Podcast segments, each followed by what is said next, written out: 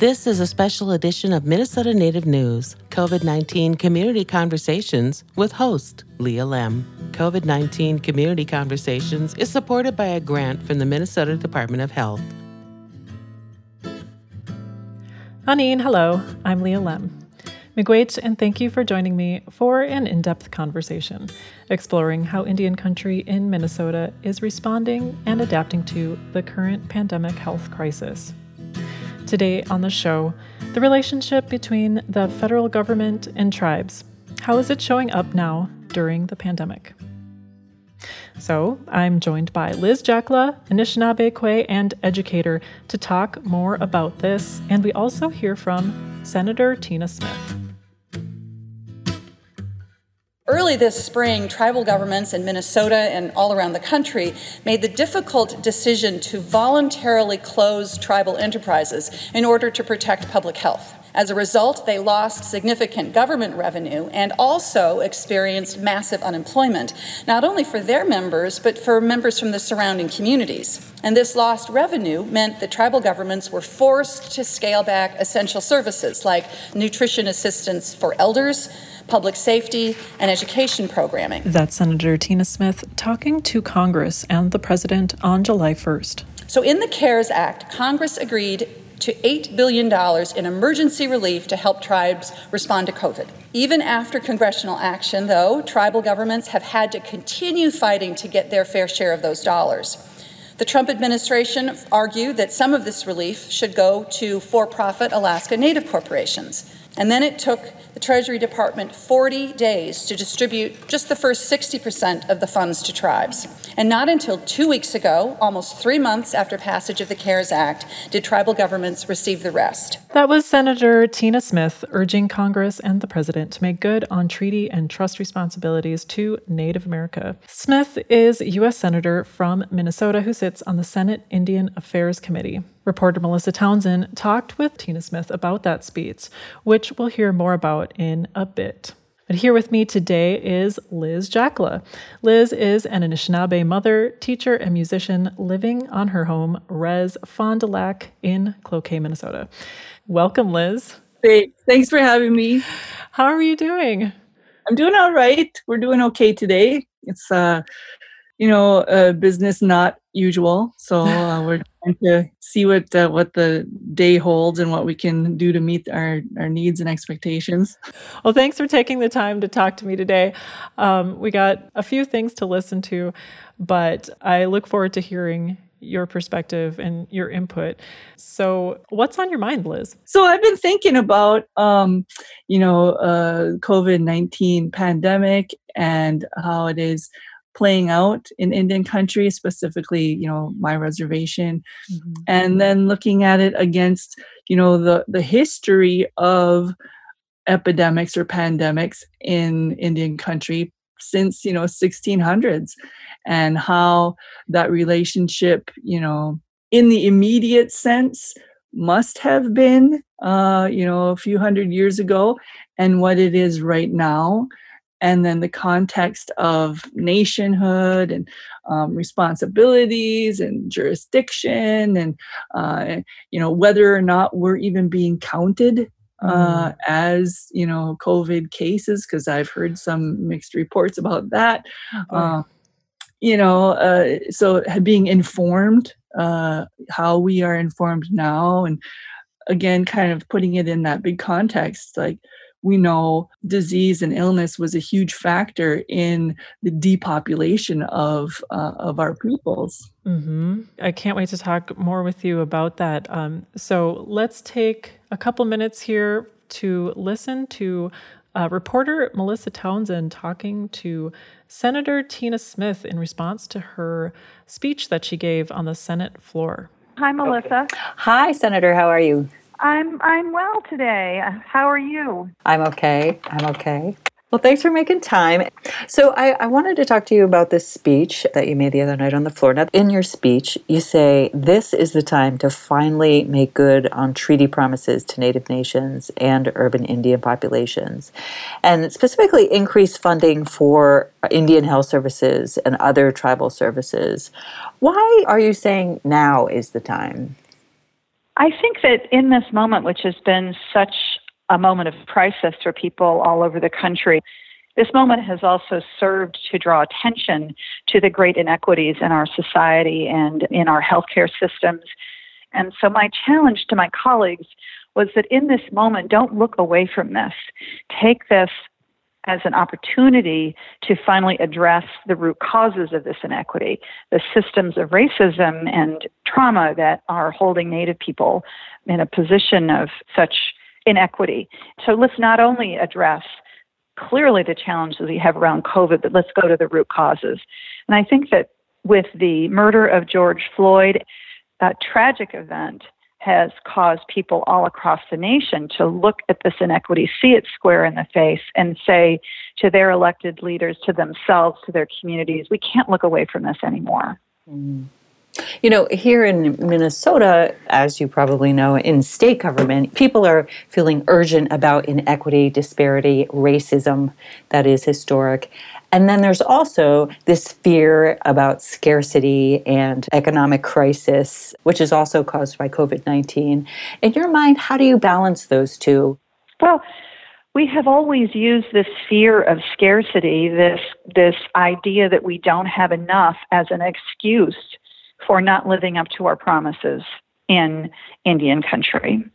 And to me, that misses the core issue, which is that the United States of America has trust and treaty obligation to tribal nations that date back, in some cases, hundreds and hundreds and hundreds of years. And uh, those treaties don't say, those trust obligations don't say, if you have the resources or if you feel like you could spare a little more. They say you will. And I actually think it doesn't work from an economic perspective because just think about what's happening in tribal nations or in urban communities as well. One of the reasons that we see such a disparate impact of COVID in these communities is because of a terrible shortage of housing, because of a, a chronic underfunding of the Indian Health Service, because there is a lack of access to capital and credit, which means that Native families aren't able to build wealth and build um, economic stability. And that is fueling the impact of COVID in these communities. And so it's not only the moral thing to do, but it also is the practical thing to do. Mm. Um, one of the things you called for is more funding for Indian health services, which of course has historically, chronically been underfunded. Uh, I read a press release from IHS in April that says the Trump administration has allocated more than a billion dollars to IHS for coronavirus and other expenses. So tell me more about what you're calling for. Well, here's an example of what we are seeing that is deeply frustrating to Minnesota's tribal leaders and people all over the country. Take this as an example. In the CARES 3.5 interim package that Congress passed with broad bipartisan support, we allocated $750 million for tribes to carry out testing in their communities. Those dollars have not yet even gotten to tribes think about the impact of that on leaders at the ground level who are working to do the testing that they need so that we can not only control this virus, but we can suppress it. And yet they don't have the fundamental basic tools um, that they have been promised, that actually Congress authorized and appropriated the dollars to do. So the Trump administration points to the things that they say that they have done, but if you look on the ground, you don't see it happening yeah, this is a constant problem that I every week we hear from tribal leaders in Minnesota. Where are those testing dollars? We pushed on this in the Indian Affairs Committee, and you know we were told, well, they're in the regional offices, and we're trying to figure out how to distribute it. Well, I mean, meanwhile. Meanwhile, the crisis continues unabated um, in Indian country. Think about what's happening. I mean, the worst case is what's happening, the most tragic case is what's happening on the Navajo Nation. But um, that is um, only one example. Mm-hmm. Did you say, I'm sorry, just to clarify, $700 million for testing just to tribes, or was that across the board? Yes, Yes, that was $750 million for tribes to carry out testing, and it was authorized in the CARES, the so called CARES 3.5. And so you're saying the Trump administration will send out these press releases, a billion dollars for IHS, but what you're seeing is it's not getting there. It's not getting there. It's not getting. Is that what you're what saying? I'm saying? That's what I'm saying. Now, let's take the example of the $8 billion that was allocated to tribal governments for res- response to COVID. Um, those dollars were allocated, you know, that was in mid March. Um, the, um, the last of those dollars finally got to tribes, um, I think, the middle of June. And that's the kind of foot dragging that is just so disheartening to see. Mm-hmm. So you're calling for more money. Do you want more money and sort of a better distribution? Both those things?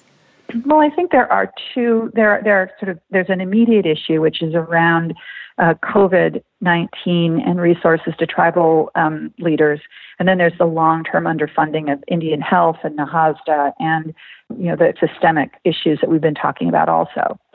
It's re- important to remember that the initial request from tribes all over the country was for $20 billion to help them respond to and recover from COVID. We were able to get 8 billion in the CARES Act package, but those dollars had strings attached to them that had been defined by the Treasury Department. The, the biggest of them was that they could not be used to replace lost revenue because of COVID. This has been a huge challenge for tribes because how do you define that? you know, they wouldn't have closed down their tribal enterprises but for COVID. And as a result of closing down their tribal enterprises, they had dramatic spikes in unemployment and also dramatic loss of revenue, which meant that they had to make cuts um, or dip into their reserves. So that's why we are asking for additional dollars for tribes to be able to make up for that lost revenue and help them through economically. Do you have a summed up amount of money tribes are still owed from the relief packages that have been passed so far? You know, I don't have that number um, with me, but I am sure that we could get you at least an estimate of that from my office, and we will get that to you. And the reason I say that it would only be an estimate is because there is a terrible lack of transparency amongst all of the federal agencies about where these dollars are, how much of them have been distributed, how are they distributed, and how much is left. So it is difficult, not only for me as a United States Senator, but also for tribal leaders to understand where the dollars are. Um, and this sort of just feeds into this constant sense of mistrust and, and distrust that has been so much a, a history and leads to this recognition of these broken promises. Thank you. Uh, what's next in terms of relief packages on the federal level? Well, we wanted to draw attention to the lack of action on much needed relief packages. We are disappointed that it didn't get done um, in June. The time is wasting and the clock is ticking, and these resources are really needed across the board. I'm hopeful that we'll get this done in July because we can see the needs growing and not shrinking. And that'll be our full court press amongst the Democratic caucus. And I'm hoping that there'll be bipartisan support for that because if it's not done, Congress is expecting to be in recess in August, and then we would be looking at September, which just feels completely irresponsible. All right. Well, thank you so much. I appreciate your time. Yeah, you bet. It's wonderful to speak with you. I appreciate it. Take care. You too. Take care. Bye bye. You're listening to a special edition of Minnesota Native News COVID 19 Community Conversations. COVID 19 Community Conversations is supported by the Minnesota Department of Health. I'm Leah Lemm. Today on the show, the relationship between the federal government and tribes. How is it showing up now during the pandemic? That was reporter Melissa Townsend talking with U.S. Senator Tina Smith. Smith mentioned she could offer an estimate on the amount of federal dollars still owed to tribes and urban Indian communities from the Federal CARES Act passed in March, but her office was not able to give us a number. We do know roughly 220 million is still owed to schools funded by the Bureau of Indian Education. But with me today, here now, is Liz Jaakola. Hello again, Liz. Hi. Hi. So, this interview Melissa did with Senator Smith, what are your thoughts? What are your initial thoughts? My initial thoughts were I'm glad they're talking about it mm. because um, that's not always the case uh, that issues in Indian country, you know, get time in the Senate. Uh, so I, I, was really grateful. Um, but I think it's also important that um, these issues are being uh, you know, scrutinized, uh, that they're trying to f- tease out, well, what really is happening with the funds that are being allocated for Indian country. and are they being delivered in the way that they um, were intended? Mm-hmm. Because here on the ground, it doesn't necessarily seem that way. This relationship between the federal government and tribes, long history, uh, long problematic history. What does this say? What, what what's happening right now with these funds and the inability of getting them to the tribes? What does that? What do you think that says about that relationship? It does not feel as if we're a priority. It feels as if Indian country is an afterthought, which is uh, backwards. I think uh, if I were to you know go somewhere and uh, and have a relationship with some entity that allowed me to live there i think that would be a priority to take care of those people. Um, and that does not seem to be the case. Uh, really, you know, since the 1800s when the, the Marshall Trilogy, you know, was through the, the Supreme Court, the, the 1830, you know, um, when they created this domestic dependent nationhood status that uh, created the trust responsibility that the federal government has with tribal nations, it seems like we're always being put last. Yeah, and it's it creates difficulties um, for uh, not just the tribal citizens, but even the people. You know, like the treaties are um, not only for tribal people. The treaties that were written mm-hmm. allowed Americans to have uh, territory to live here. And so those treaties should be upheld and valued and um, those relationships maintained uh, for everybody's interest. Right. And I'd like to just like highlight that too. I mean, um, you mentioned treaties that allowed for folks to come here to live. Usually it's thought of the opposite direction, the opposite way like these treaties allow for native people to continue to live here or something like that, like something backwards. Can you talk about that a little bit? You know, the use of language um, is so uh, important and I think overlooked when I hear students um, talk about uh, how the United States government gave Indians reservations, mm-hmm. I immediately interrupt them and say, you know, I know that that's, um, you're trying to work through some understanding about how we have reservations, but the federal government did not give us this reservation. It's in the name. It was reserved through this process called, you know, making treaties. And uh, in fact, it's kind of the other way around that uh, the rest of the land that was ceded that was sold was then um, oftentimes given uh, to the federal government to do with what they wanted in order to have access to resources, mineral rights, water, uh, and then for the population of the United States to eventually come and you know and live here. Using that term "gave" uh, is mm-hmm. really uh, loaded. And then there's this uh, misunderstanding even today, those rights that are associated with the treaties that, you know, the federal government gives Indian rights. Um, no, we had those rights long before the federal government was even here. And those rights were reserved through the treaties uh, in order that we are able to sustain ourselves so that we could hunt, fish, and gather. Those are the minimal rights that were reserved. The other rights that are not even mentioned in the treaties were not even considered the rights to have clean air to have clean water mm-hmm. to uh, you know to be able to exercise our um, uh, our right you know to to survive as Anishinaabe like like mm-hmm. that was kind of a given you know? Like a, sure. you know we're, we're going to make a treaty with these people because they're a, a, people that have the right to be here because they were here before the united states you know was even a thing. That's you don't make treaties with people that you're going to get rid of. So are you surprised? You know these funds are allocated. They're like they're supposed to go to tribes. Right. you know so it seems like a lot of this is just in words. And playing that out is a broken promise, which just seems like another broken promise in a long line of broken promises. Like the um uh the cycle or the habit you know of of only saying things and not following through. And uh and not then having really any consequences when it happens. So you know they'll continue to do that and, and you know i think that um there is uh something to consider looking at how the funds are uh, are you know dispersed and to whom and how uh, what the expectations are. So the federal government releases funds to the tribes for whatever reasons. Right now we're looking at the cares act right? Um, mm-hmm. the tribes are self-determining and they should be able to say this is how we need to use this money and then do so but um, it appears as if there are uh, strings attached um, so that we can only use that money for, in certain ways.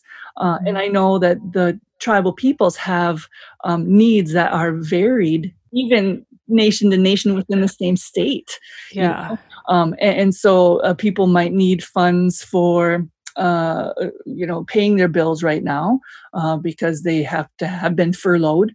Um, uh, they might need funds for health uh, considerations. They might need funds for food.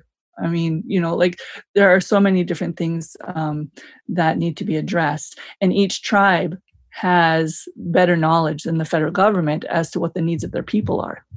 And so, being self determined sovereign nations, that you know expectation should be there like okay the federal government is going to just give this money and you guys know what you need to do with it.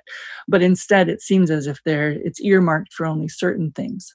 I'm listening to you talk and it sounds like there's just this grab bag of weapons that that federal government just sticks their hand in and pulls out to use. Uh, a lot of these things that you're, you're, you're mentioning and now the pandemic is one of them. And allowing tribal communities to be sick and to not help is just one of those it's like it, it, it's come back around to to illness now so allowing communities to get sick and turning a blind eye to it is frankly what i see when it's this promise that's made that's not kept and it's allowing people to get sick and to die right? We don't even know if tribal communities are counted when they're doing their uh, counts for the uh, uh, COVID cases. We don't know. Uh, I, I heard, I've heard, you know, differing um, uh, opinions about how that information is getting to the state. Um, whether the mm. the tribal clinics report to the county and then it becomes part of the county um, you know but my my reservation and i'm guessing others overlaps um, we're in carlton county and st louis county um, and so those numbers go to um, you know the county and then goes to the state. Um, i know other issues on reservations um, are not usually included in like news or I mean, that's how we end up with the, you know, our issues of missing and murdered Indigenous women or Indigenous relatives, is that um, those cases don't necessarily get the same attention because of the overlap of jurisdiction or the vacuum or the mm-hmm. missing jurisdiction. Uh, so uh, it isn't, you know, who's who's keeping watch of Indian country?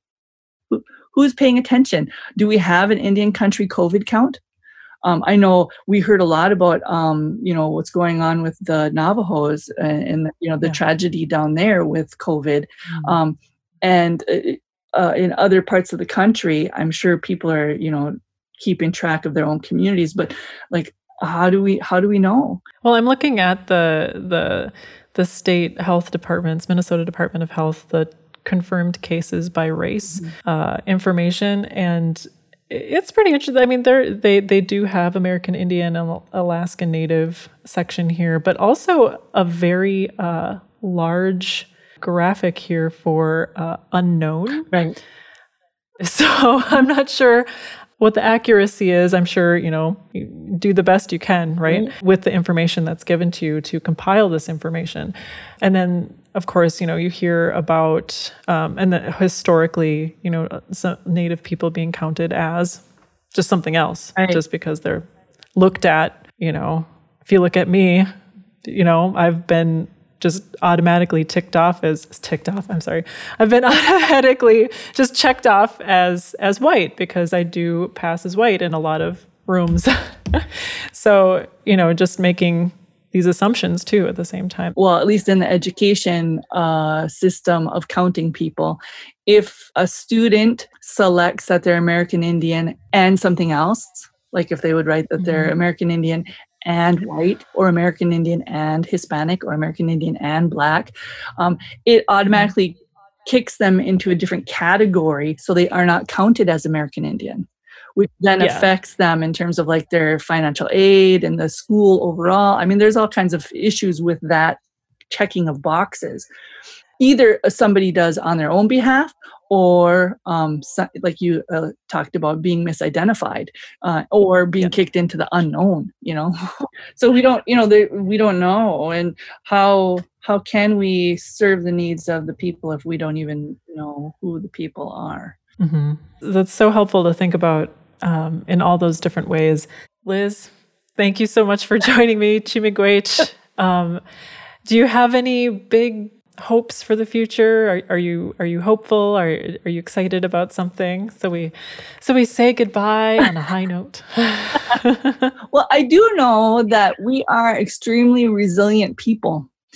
Uh, and you know the that resilience that my uh, you know my grandmothers my grandfathers left me with and still resides in my you know my cellular existence um, is what gets me mm-hmm. to the next day is what gets me mm-hmm. to you know shake it off uh, whatever i just passed through and say okay what's next um, how can i make sure that my kids are going to have you know no, knowledge about gardening if things come to that.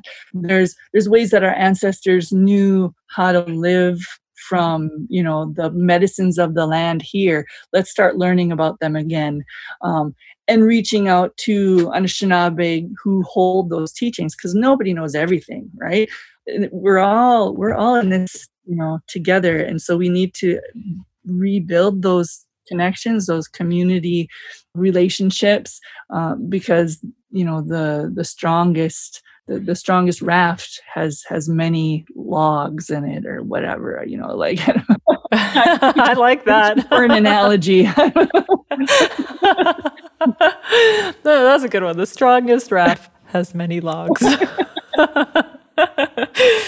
That's a good one. Well, we'll have to have you back on the show sometime, Liz. I know there's so much to talk about. My eight-year-old has been so. bouncing around in the background, so that's uh, there she is.